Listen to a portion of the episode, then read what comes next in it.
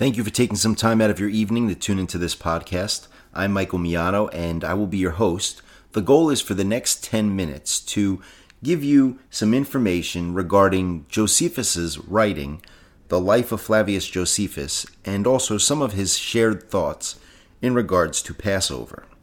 Many of you should know that Josephus is a first century Jewish historian. That means that he wrote to us from the context of not only being a Jew who would have understood the traditions and even the contemporary interpretations of Judaism in his day, but he also lived during the time of Jesus Christ and attests to the history, the historicity, if you will, of Jesus Christ and followers of him professing that they believed in his death, burial, and resurrection and his coming.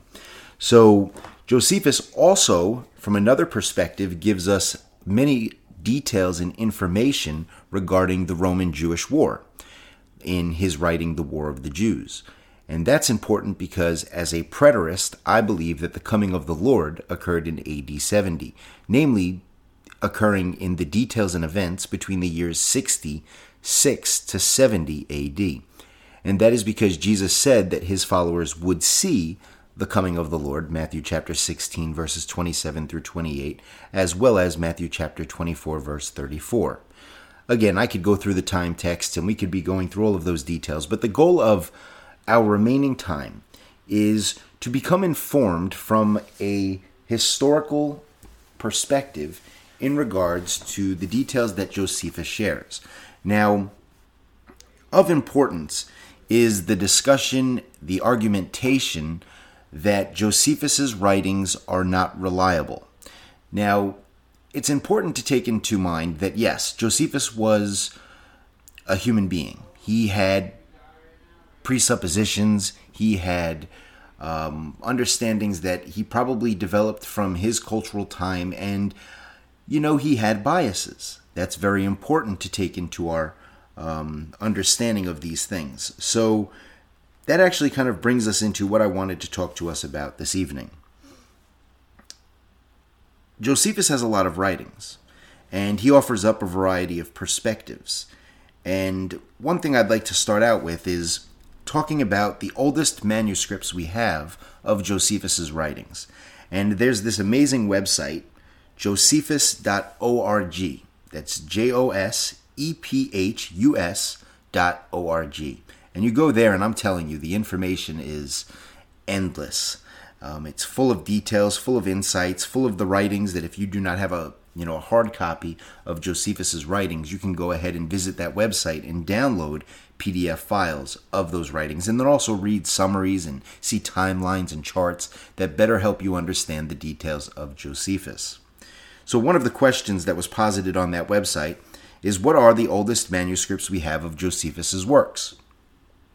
The oldest manuscripts of the works of Josephus in their original language of Greek date to the 10th and 11th century. Portions of the works are also quoted in earlier manuscripts by other authors, particularly Eusebius, 4th century church father. There are also versions in other languages, notably a Latin translation made about the 5th century. These are all codexes, bound books, not scrolls. As with all ancient texts, variations appear among the manuscripts due to inaccuracies in copying. The two manuscripts considered to have the best texts for the Jewish wars are the Codex Parnasius and the Codex Ambrosius, both dating from around 900 to 1000 CE, that is, the contemporary era. The Jewish Antiquities, because of its length, was transmitted in two parts. The best texts for the first half, are Codex Regius Parnasius from the 14th century and Codex Oxoniensis from the 15th century. The best are are also preferred authorities for the life. I'm sorry, the best text for the second half are Codex Palatinus from the 9th or 10th century and Codex Ambrosius. The latter are also the preferred authorities for the life which is the writing I'll be sharing some details about tonight. The only manuscript for Against Apion is Codex Laurentius from the 11th century, which has a large gap in Book 2 that must be filled by the Old Latin version. Numerous translations of these manuscripts have appeared over the years and exploded in number after the invention of the printing press. The first printed edition dates from 1470. An imported an important print Greek edition now called Editio Princeps was also published by Johannes Froben in Basel in 1544, which seems to use a manuscript different from those known.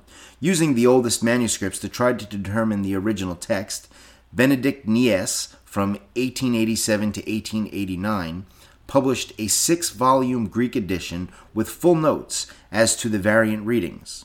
This is the text used for the English translations of both Loeb Library Edition and the new Brill Josephus Project, although the translators at times prefer alternate readings as the best against Niese's choices.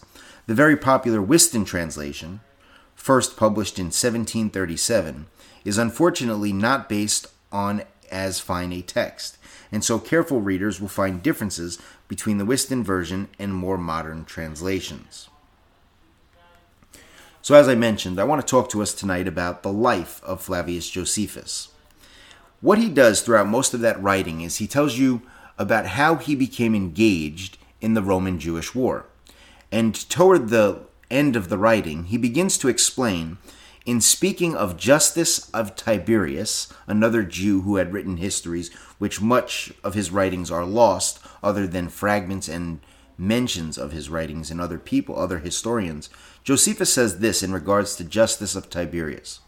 Thy political administration of affairs afterwards does also clearly discover both your behavior in life and that that you were the occasion of your country's revolt from the Romans, plain sign of which I shall produce presently. That's in Life 65, chapter 65, uh, verse 344. He then goes on to say in verse 352 It was not I, therefore, who was the author of this, but your own inclinations to war. And that is him speaking in regards to Justus of Tiberias. So he accuses Justus of Tiberias of writing a false history, of giving a false narrative in regards to the details of the Roman Jewish War.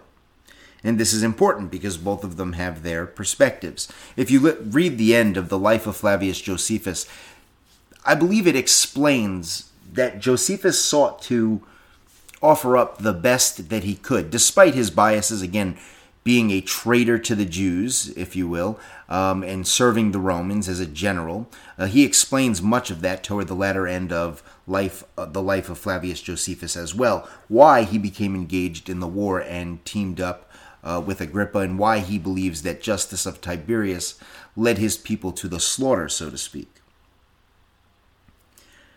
So that's one of the reasons why people say that he's not necessarily reliable is because there was an argument in history in regards to who was reliable.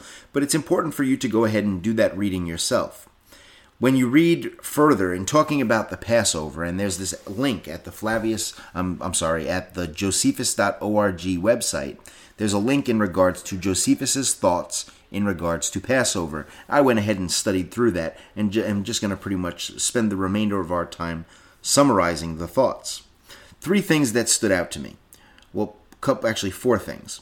Was that he talked of other versions and myths added to the Passover story. And he said he this is in against Apion, which was an apologetic against Apion in regards to not only the Roman Jewish war, but also the histories in and of themselves of the Jews. So, in this writing, he says that there were many different stories and myths added to the Passover story. For example, one historian, if you, if you will call them that, had mentioned that um, the Jews were not, you know, led out of Egypt by no God, but rather they were expelled from Egypt because of their mingling with those that had leprosy, which we know from if we're taking the biblical inspired position, we know that that's not true. So that's one thing he goes on about, and that there's other versions from other historians. Uh, he talks about Passover and the fall of Jericho, and, and the, the notation found in that writing is what interested me. It says this Josephus may be following a contemporary interpretation. guided by the concept that Passover is the time for significant events to occur. Because what Josephus goes on to do is give you a list of so many different things that have been aligned with Passover in and through his histories and in and through the history of the Jews. For example, he talks about when King Hezekiah had reinstituted righteous reign within the uh, the nation of Israel, namely within the house of Judah. And Hezekiah did this in Second Chronicles chapter 30, verse 1.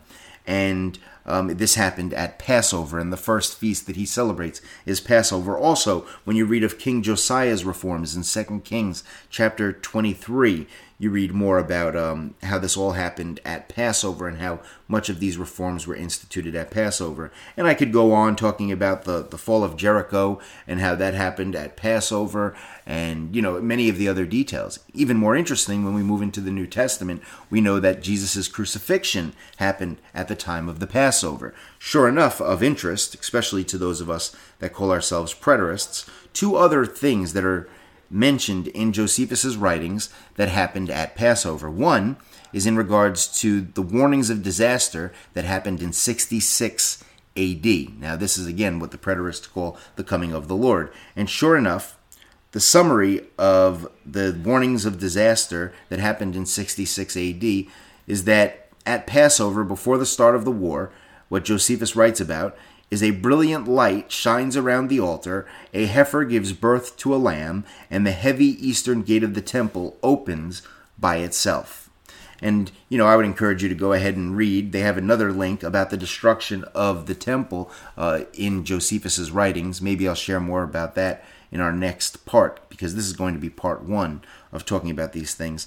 Um, but again, they mention that these things began to happen at the time of Passover which is much in line with the Jewish understanding of types and antitypes, right? You see the uh, the type being the shadow, and Old Testament is full of shadows that are revealed in their fuller reality, their greater reality, the antitype uh, in the New Testament. And sure enough, here we see the details of the coming of the Lord happening at the time of Passover in 66 AD, even in so many different details. Again, I would encourage you to go ahead and read Josephus's writings in regards to that uh, that destruction of the city.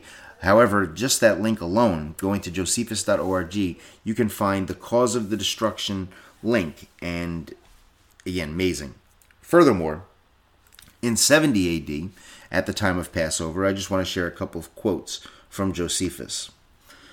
Now, the number of those that were taken captive during the whole war was calculated to be 97,000, and those that perished during the siege, 1,100,000.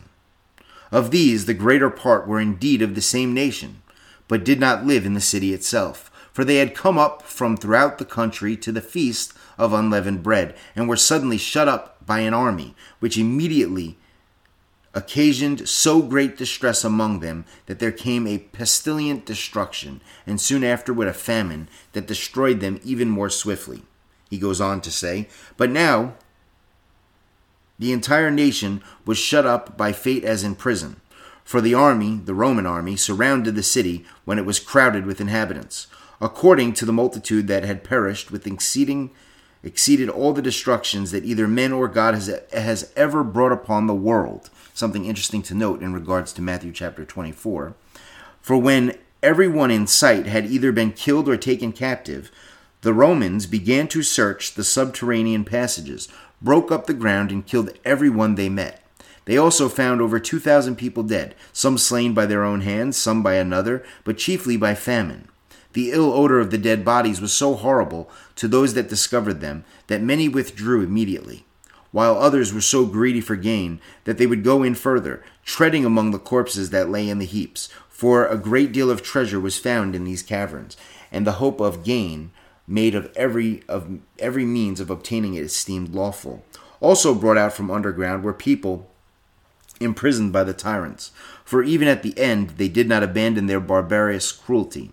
Yet God avenged himself upon both of them in manner agreeable to justice. For John of Gischala was in these caverns with his brethren, in need of food. Now he begged that the Romans would give him their right as a promise of his security, which he often before proudly rejected. And Simeon, son of Gorgias, struggled hard with the distress he was in until he was forced to surrender himself, as we shall relate later. So Simon was reserved for the triumphal parade to be slain, while John was condemned to perpetual imprisonment.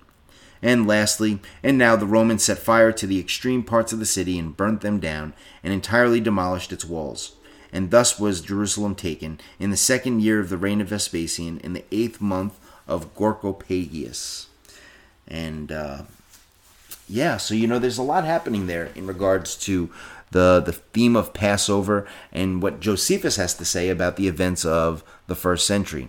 So my goal today was to kind of highlight the, the historicity of Josephus, to show that there's different historical um, revisions and details, and it's important for us to study and to discern the different perspectives. And Josephus gives an interesting explanation as to the uh, bias that he may hold in in the life of Flavius Josephus, those last couple chapters. So I encourage you to go ahead and check them out. And also, uh, as we move closer to the time of Passover, uh, next week is actually the Jewish time of Passover. Um, you know, just be mindful of, of all that God has done, all that God did through the Old Testament, the types and the antitypes. Maybe go ahead and read what Josephus had mentioned in regards to Passover simply by visiting that link I've already made mention of, josephus.org.